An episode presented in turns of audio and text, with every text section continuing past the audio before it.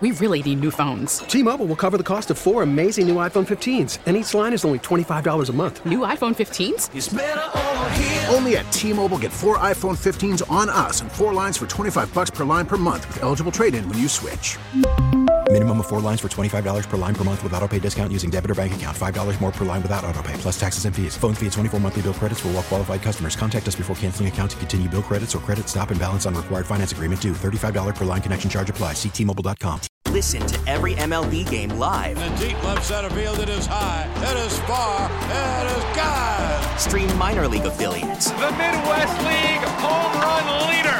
Watch the best baseball highlights and look-ins on MLB Big Inning.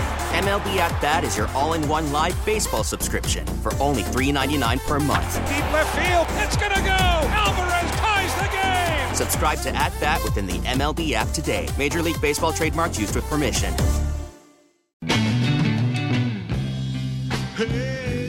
This is the best of the Joe Show, running back some of the best audio you've heard on this radio station over the past 24 hours. Hope you're staying high and dry. I am Dan Day on Twitter at Dan Day Radio, where you can always step into the day spa, which we will do in just a moment. Also, in a moment, we'll be checking in on the Joe Rose Show. They're talking football with Kyle Crabbs. That guy really knows his stuff. Dan Le Batard Show, talking with Linda Hamilton. Be Still My Terminator Heart. And then Dono, J Fig, and myself, we take a step back into the archives to the Go Tigers montage. But right now, let's go to the headlines. Inter Miami fell to 0 4 on the season last night, losing to Philadelphia 2 1. Their third and most likely final match of the MLS is Back tournament is Monday, 9 a.m. against NYCFC. Jimmy Butler has chosen to have no name on the back of his jersey when the NBA restarts next month. Miami opens against Denver August 1st. The Marlins have named All Star pitcher Sandy Alcantara as its opening day starter July 24th in Philadelphia. Philadelphia city officials have decided no fans will be allowed at Eagles and Phillies games this year due to COVID concerns. The Panthers will have an exhibition game versus Tampa July 29th. Then they'll open their playoff series with the Islanders August 1st. All games will be held in Toronto. Canes QB D'Eriq King has been named to the Davey O'Brien watch list. The award is given to college football's best quarterback at the culmination of the season. Texans receiver Kenny Stills was arrested late last night at a protest in Louisville. He, along with 87 others, are facing felony charges after marching to and around the state attorney general's house. James Harden is now at the Orlando bubble five days after the rest of his Rockets teammates arrived. No reasons were given for his lateness, but his teammate Russell Westbrook has tested positive for coronavirus. And now let's do it. Let's step into the day spa. Ah, British wine distributor Vintage Roots is looking to pay someone $300 to sample and review some of its organic wines. Yes, I could use a second job. On National Cow Day yesterday, a bovine randomly walked into an Australian police station. Someone let that cow know snitches get stitches. Or in his case, maybe get made into steaks. A 21 year old Austin, Texas woman is making six figures a month acting like a dog online. Woof woof. Hot mess of the day. A woman wearing a shed on her head goes by the name, get this, Michelle Shedworth, is asking that the public respect her privacy. Leave her alone when she's out in public wearing the shed on her head. Said it's not simply because of the COVID 19, but rather a way of life. Ooh, shed head, a way of life. Eh, strange days and times we're living in. A squirrel in Colorado has tested positive for bubonic plague. Two things. First, who's testing a squirrel for bubonic plague?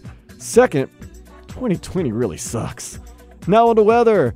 Tonight's forecast has a chance of rain with temperatures in the low 80s. This morning, Joe Rose, Zach Krantz, Hollywood. They crunched the numbers, the football numbers to be exact, with Kyle Crabbs. This guy, he knows his football. He evaluates the Dolphins draft class. How many games for Tua this year? Also, Michael Deiter's future and the Rosen one's future are all looked into.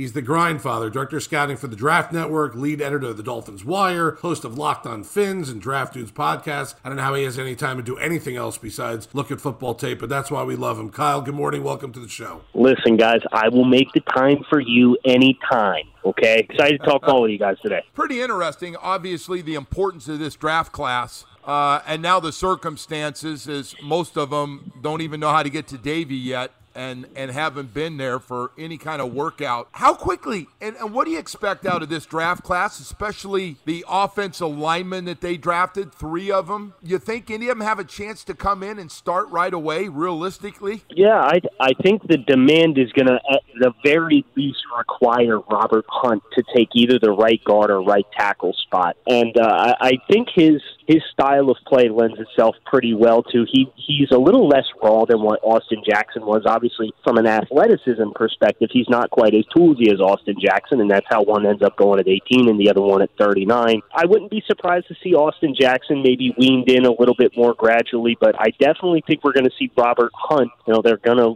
want to try and start him at right tackle, and if he can't stick there, then you kick him inside to guard where he has a little bit more natural protection, and you have a guy in Jesse Davis who's played both inside and outside who can kind of help them get that best combination of five. But I also think the offensive line by the end of the year and the offense in general is going to look very different than what we see at the beginning of the season because some of these circumstances that you just alluded to, Joe. And, and then the other thing is Julie'n Davenport. We always forget, and I know he's been up and down and kind of plays well against less competition and struggles a little bit against the better, but guy's only 25 years old. He's got 27 starts. I just, no matter how talented you are, when you've been around, you got experience. Another guy does. He's going to have it up on you. But you think Julie'n, you see him potentially starting the season when they play New England? He'll be the starter for that game. Probably. And Julie'n, you know, even coming out of college before he got drafted by Houston, I mean, he played at Bucknell, so he played at a small school. You knew he was going to be a developmental kind of guy, and, you see some of the the advancements that some of the other Dolphins players had throughout the course of 2019. And obviously, being a, a blindside pass protector the way Julie'n was, and then during the leg injury that he did and missing time,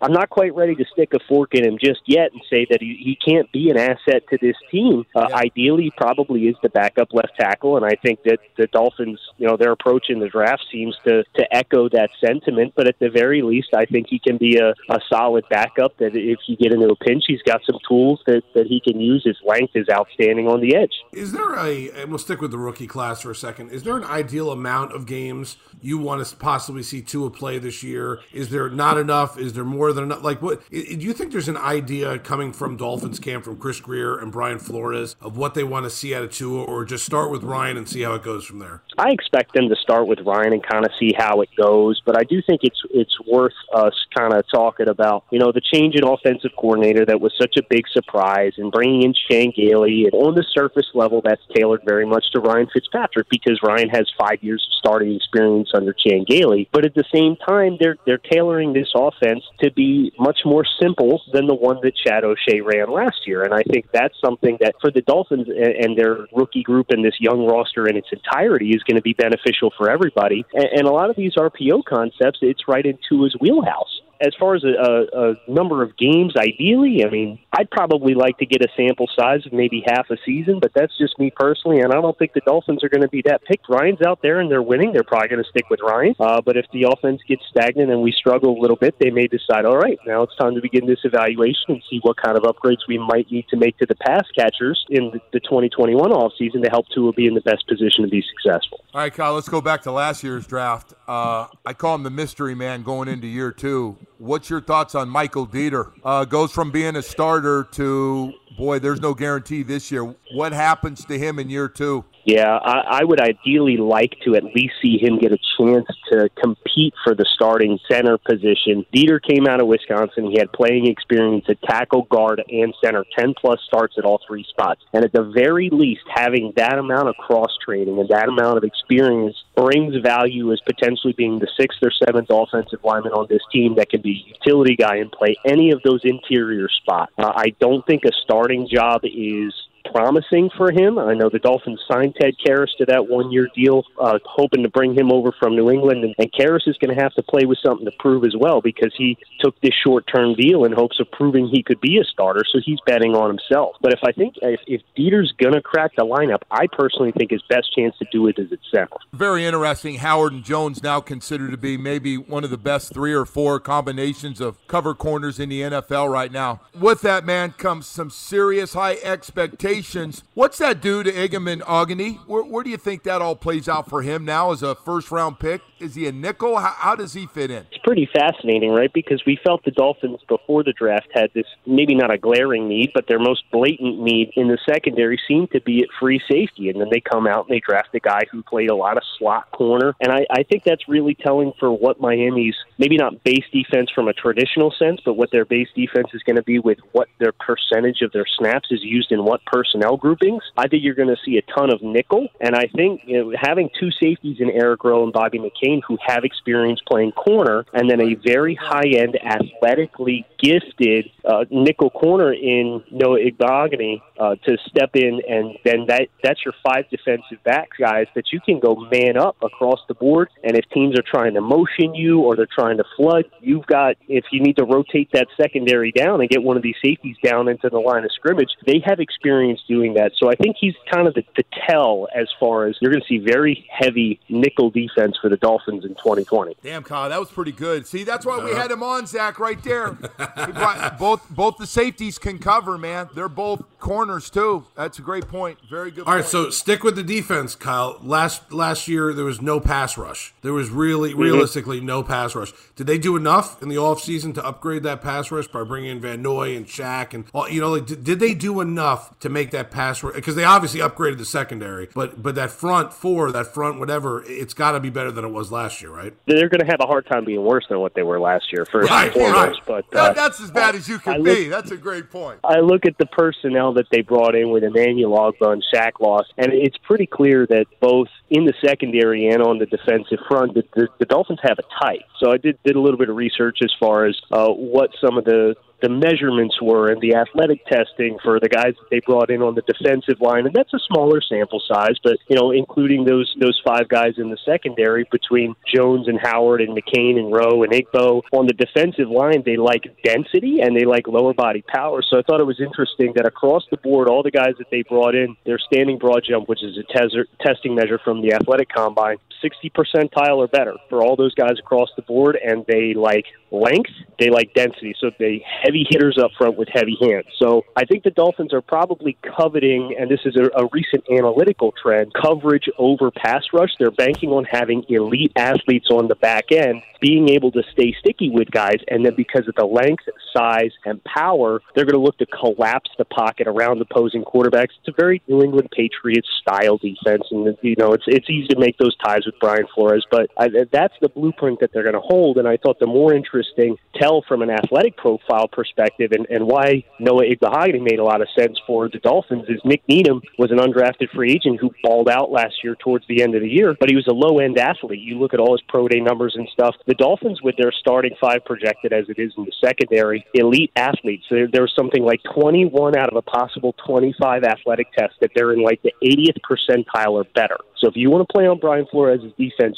on the back end, you better be a hell of an athlete. I'm glad you brought up on Nik Needham, man. He played his butt off last year. He really did. The game he had against the Colts was ridiculous. But yeah, we saw a guy that didn't get drafted, that just played his butt off.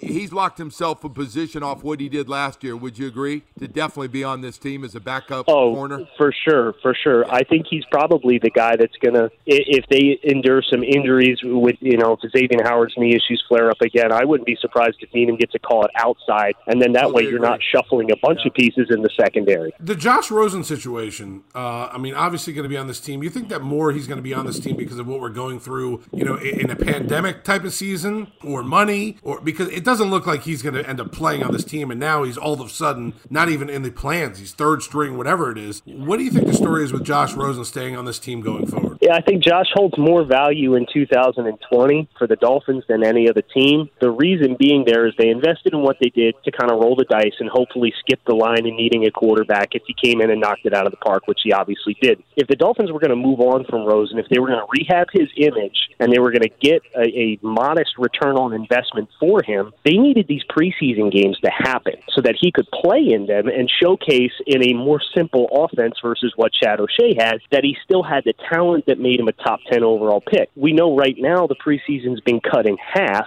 These reps are going to be more valuable, and we might not get any preseason games at all. So there's no there's no path for the Dolphins to rehab his image. So and if if you look to approach this again next year, now he's a player on an expiring contract, and nobody's going to trade anything of value for a guy who hasn't started in four years right. as an expiring contract. So uh, I think, unfortunately for the Dolphins, you know, he he may his his best pathway to being a career NFL player with tenure is to be the Dolphins' backup quarterback, and he's going to have to ingratiate himself with this staff over the next two years to earn a second contract. But that's his pathway to success at this point. You think he puts on a happy face for uh, because if if he's not looking like he's into it, this this head coach is not going to tolerate one day. I, I'm curious what Josh's mindset's going to be coming back from California, knowing that no matter how you look at it, he's the number three quarterback. I know there were some of those concerns for Josh, and, and before the NFL draft, when he got drafted, there was those who said that they had concerns that he had other interests outside of football and kind of a wild card. But uh,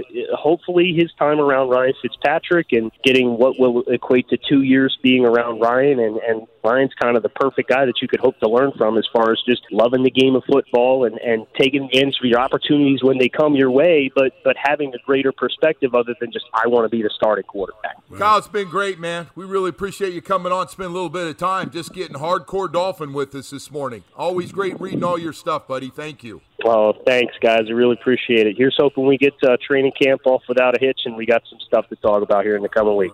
No one covers the Dolphins like former Dolphin Joe Rose, a Miami institution. Dan Le Batard, also a Miami institution just nonstop. Every day was like being a triathlete, swim and dive and do stunts and do running scenes. Linda Hamilton going to fulfill all your Terminator dreams next on the Best of the Joe Show.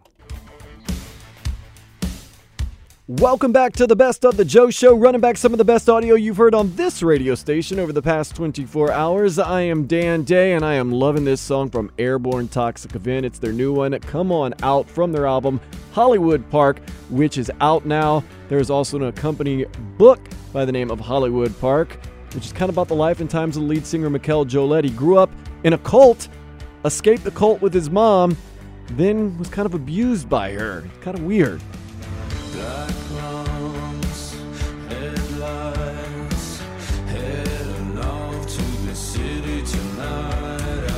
Kind of got that weird sound to it. I'm reading the book. I love Airborne Toxic Event. I'm loving the album Hollywood Park. Good stuff, even though it may be a little strange.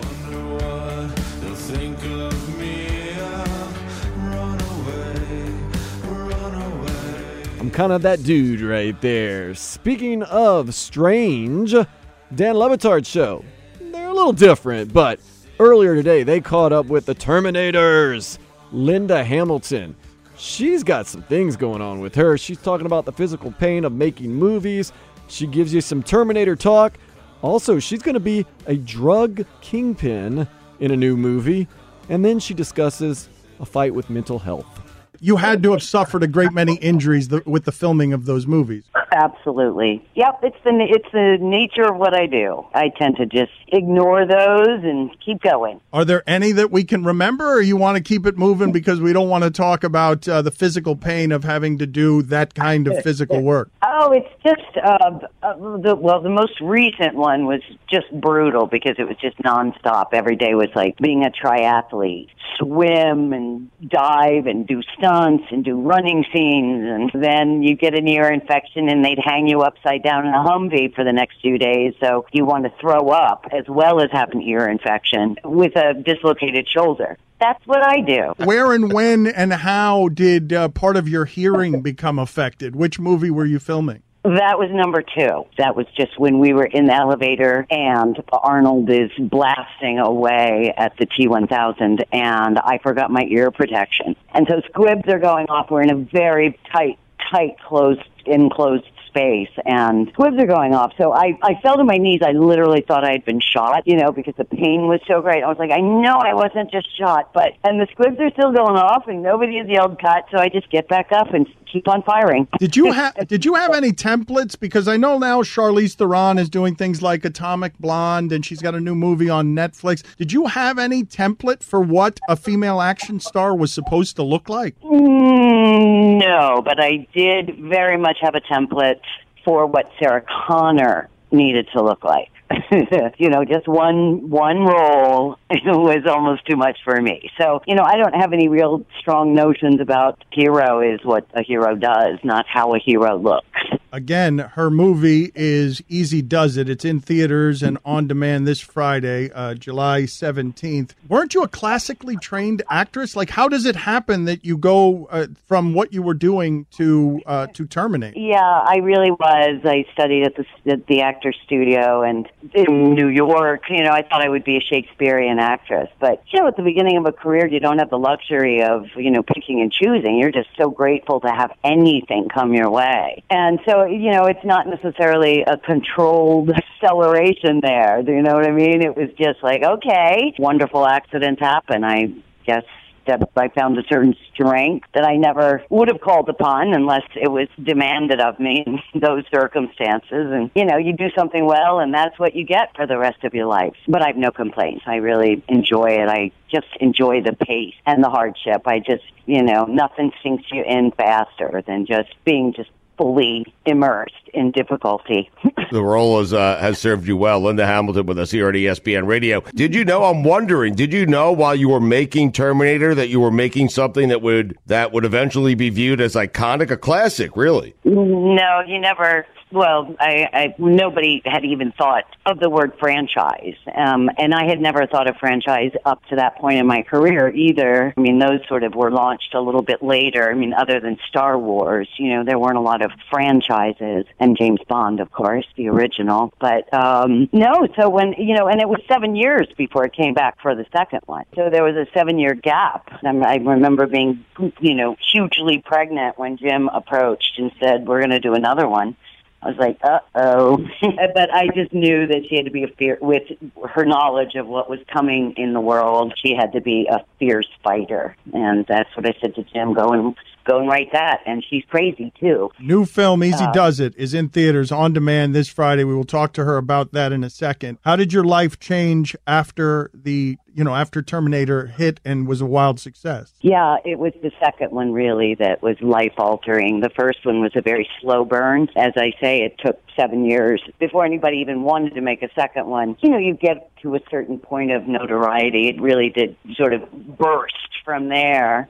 And you get to a point where, like, the guy that like pumps gas at your corner where you know you lived for 15 years and he's suddenly like how did they do that did they pump air into your muscles Yeah, because yeah, you got extraordinarily fit, and that was not you. You weren't getting the, you were not getting the help of uh, you know graphic help there. Maybe the the second one was groundbreaking in terms of what they did graphically. The first one, you were not getting any enhancements in terms of makeup or anything else. No, and I had really bad hair, which uh, you know I'm just hoping I'm hoping that that movie will disappear. No, uh, yeah, the first one, you know, I was young. I mean, I really didn't. The the fitness really had to come on after after the first one, where you know she knows what what's ahead, turns into a a warrior. What is Easy Does It about? Just a wacky caper movie. Idiots on the run from a drug kingpin who they own owe, owe money to. So I am the drug kingpin.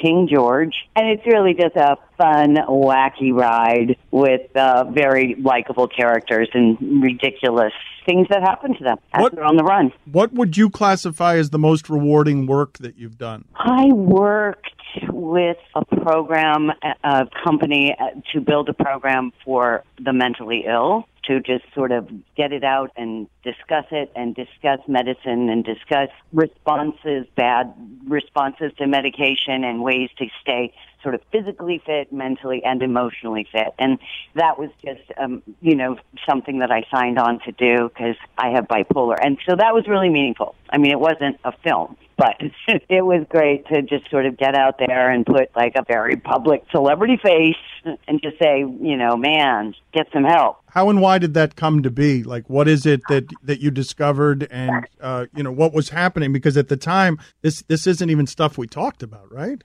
Well, exactly, and that is exactly what um, what made me want to just you know I don't have much of a filter anyway. I I forget that I'm supposed to shape people's image of me. I'm not about mystery or celebrity. It just came up in an interview uh, at some point. It's like, oh, I was just diagnosed with bipolar, and of course that became huge news. And then you know people are you know including drug companies coming and wanting me to be their spokesperson, but that was not the point of it. The point of it was that I it just came out, and then I was like, oh, oh, now I everyone wanted me to be that face. So I developed a program that really addressed the whole body and its response to mental illness. You know, just it was called the Wellness Campaign. Basically, just to say to people, you don't have to feel like this, and there is no shame in getting help. Shame is when you don't get help. Uh, was there um, was was that immediately fulfilling, or was there some shame put upon you uh, because you were one of the few who were out there publicly with it? Never, never had that response at all. I mean, I do remember that in my early days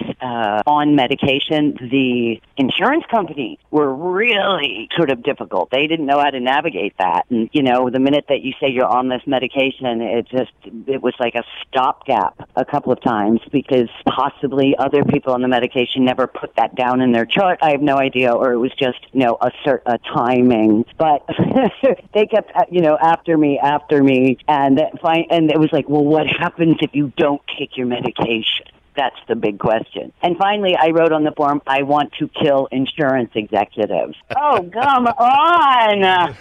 you know, and then, you know, then they were like, oh, okay, we'll we'll let her. We all do. we'll we all on. do. Put it on the poll, Guillermo. Do we all want to kill insurance executives? If I told you back when you were when you were filming with Arnold that he would eventually be the governor of California, you would have told me what?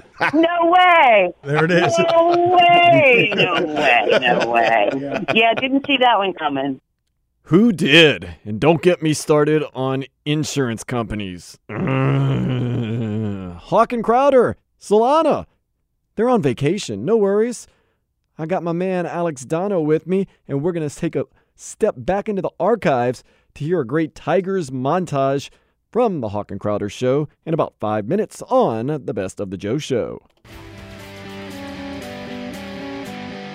This is the Best of the Joe Show, running back some of the best audio you've heard on this radio station over the past 24 hours. I am Dan Dan. I always love sharing music with you, especially when it's from one of my all time favorite bands, Silversun Pickups' debut album, Carnavas. This is Little Lovers So Polite.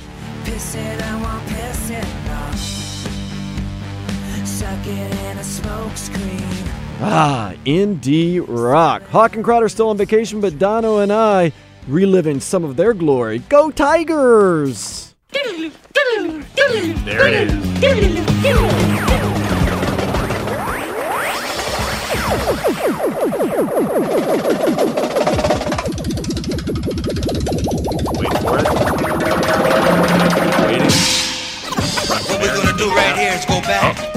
Now we're kicking it in high gear. So, Dan Day, you, you were a part of this show where this Tigers montage became a thing. So, I'm going to let you explain what we're about to listen to. Yeah, college football national championship. Got really excited. After all, I am an LSU alumnus. I am from New Orleans. I am Cajun, South Louisiana.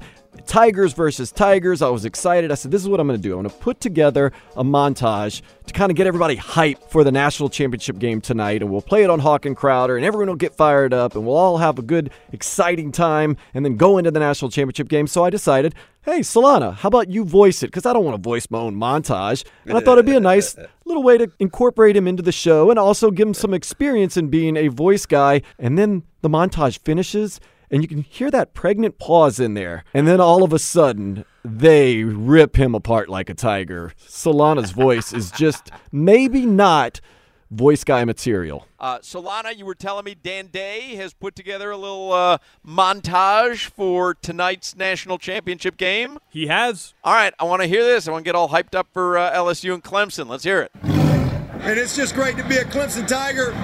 A Clemson Tiger. This is a national championship team.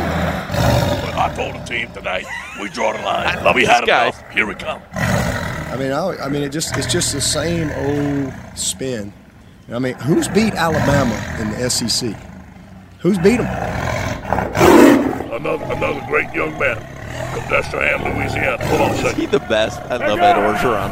Hey, I'm having a press conference, okay? Thank you. uh, great young man. So proud that we have him. Uh, great parents, and uh, we wanted to get bigger. I'm stopping. Hey, stop the ball, stop the drill. I'm having a press conference. Thank you. We had to fix the line of scrimmage. Went all the way to Michigan.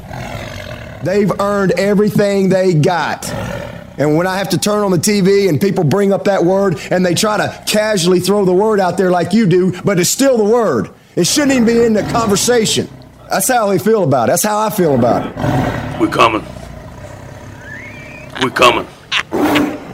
And we ain't backing down. I don't do the most, but I do a lot. I'ma make a toast, cause we still alive. No big, I feel like Pac. I shoot a shot. I'm coming in. Two T, and Clemson's going to make it 29 in a row and head off to the city of New Orleans to take on LSU for a championship. Two pass. The Clemson Tigers, champions of the ACC. SEC champions, the Tigers of LSU here in 2019. Two coaches. Go Tigers. Go Tigers. Only one can truly call themselves the Tigers from Death Valley. Clemson. Here in Death Valley, Clemson, South Carolina. LSU. Ladies and gentlemen, it's Saturday night in Death Valley. And here come your fighting Tigers of LSU. Tonight in New Orleans, the College Football Championship. Wait a second. You have to be thinking the same thing I'm thinking there. You couldn't find at the radio station, we have seven stations, someone else to voice that but you, Solana? Hey, Dan Day told me I have a great voice. I went with it, man. I think I killed it too. That- I mean, Valley. That was awful because we hear you all day long. You don't sound like that guy. Oh, no. only, No, only what? you got that high millennial voice. Only one can call themselves a tiger. I killed that. I killed There's that. There's only one. You sound like a guy that's carrying around a straw in your pocket to save the sea turtles. There's only one that can be a real tiger. It's a big competition. And you you put it next to Ed Orgeron's voice. eh, I mean, you sound like an asthma. Like it's just out of all the people at the radio station, you voiced that and you tried to be dramatic. Nobody, nobody right now that listened to that isn't excited for tonight's game. I'm just throwing that out. I'm throwing that out there. Nobody I'm that listened to that embarrassed for isn't, you. isn't like, I'm excited. for that literally embarrassed for you because of the way you tried to sound in that thing. Figgy Fresh from the East Side has a more Yes. intimidating voice than you do. Hundred percent. Biggie Fresh on the east side.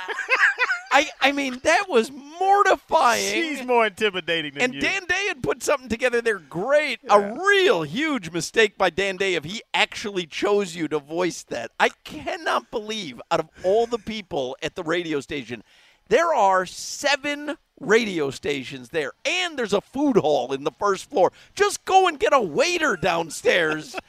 I mean that, him a dub. that was mortifying. It was it was I am cringing. Dan, Dan Day told me I have a, a future as a voice guy. I'm just, I'm just saying, and Dan Day knows radio. Does he not? Does Dan Day not know Tonight, radio? It's football tonight, and only one tiger will be king of the jungle. That was oh my god! How do I? I need to take a shower. What was Whoa, that? Solana. That was so weird. That was a banger. That was, you didn't think to yourself at one point, hey, maybe I'll get someone else to voice this. Like, Solana's my voice guy. What can I say? oh my God, Yeah, choose a new damn. voice guy, Dan. Love was you, Double D. Huge, huge error on your part. Double D. Oh my goodness, that was like so cringeworthy to me because it's not even like you have a killer voice, and so you go, ah, well, we know it's Solana, but you know, like I mean, that that was that was. I, I don't know what to do with that. It's eh, debatable. Everybody's everybody thinks I have a great radio voice. So I mean, Oh, do they? Dan- I didn't know that they should've did. done it. I think most people think they're listening to it at one and a half times speed.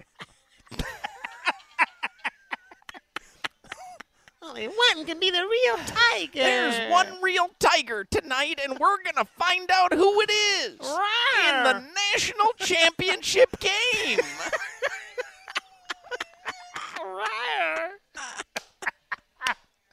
little gentle tiger. Oh my god, that is A great. little, little house cat. Uh, nice job, Dan. Good job, Solana. I was I was getting amped up for it. No, the then I was- beginning was and then I was like, at the- I'm like, did I just hear Solana's voice? Like, what? What? And then it got, and then, but you were trying to sound so dramatic. That's where it really got me. I think I set the tone perfectly. I found out he was the main event. Solana's the man, huh? It's waited all show for this, huh? All right. Well, I don't know. Uh, whatever. How does everybody feel about the end of the show? I'm I'm a little uh, a little sketchy. Somebody texts in, heard the montage, no longer interested in the game. You want to say the best tiger is the tough guys. Let's go tough, tough. Zach Tough. You okay, Solana? I thought I killed it. Go Tigers. Somebody go. Only ones are going to be able to roar after the game tonight. There's gonna be one champion tiger. And it's like trying to sound so so dramatic. Oh my God! Let's all go take a shower. Uh, that is going to do it for us. Thank you. John Michaels was on with us today. Adam Beasley from the Miami Herald. Clay Ferraro from Local 10, and uh, all those interviews you can hear them if you missed them on the Radio.com app using the Radio.com Rewind feature. Thank you, Adrian, our on-site engineer. Dan Day, you almost killed it, and Solana, you did a great job yourself right up until the end. Mr. Drama, he's like the movie voice guy. In a world where crazy things have happened. There's two tigers fighting. Oh my God! Do you have a half hour of sizzle with Solana tonight? Yeah, I do. You do. I'm sorry. Thanks I for didn't mean setting to the tone. you. No, I no, didn't- thanks for setting the tone there, Hochman.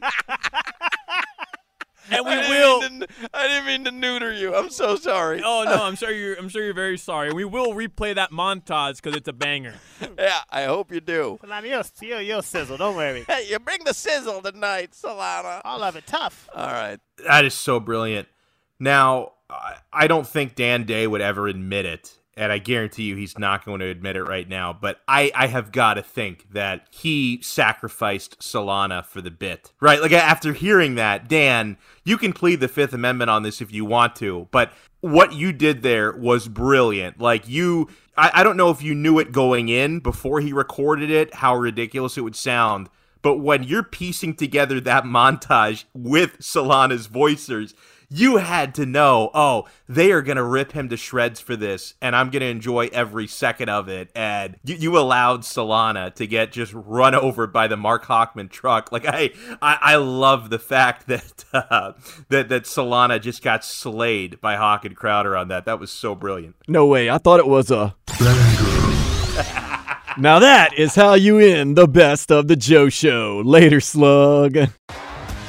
T-Mobile has invested billions to light up America's largest 5G network from big cities to small towns, including right here in yours. And great coverage is just the beginning. Right now, families and small businesses can save up to 20% versus AT&T and Verizon when they switch. Visit your local T-Mobile store today.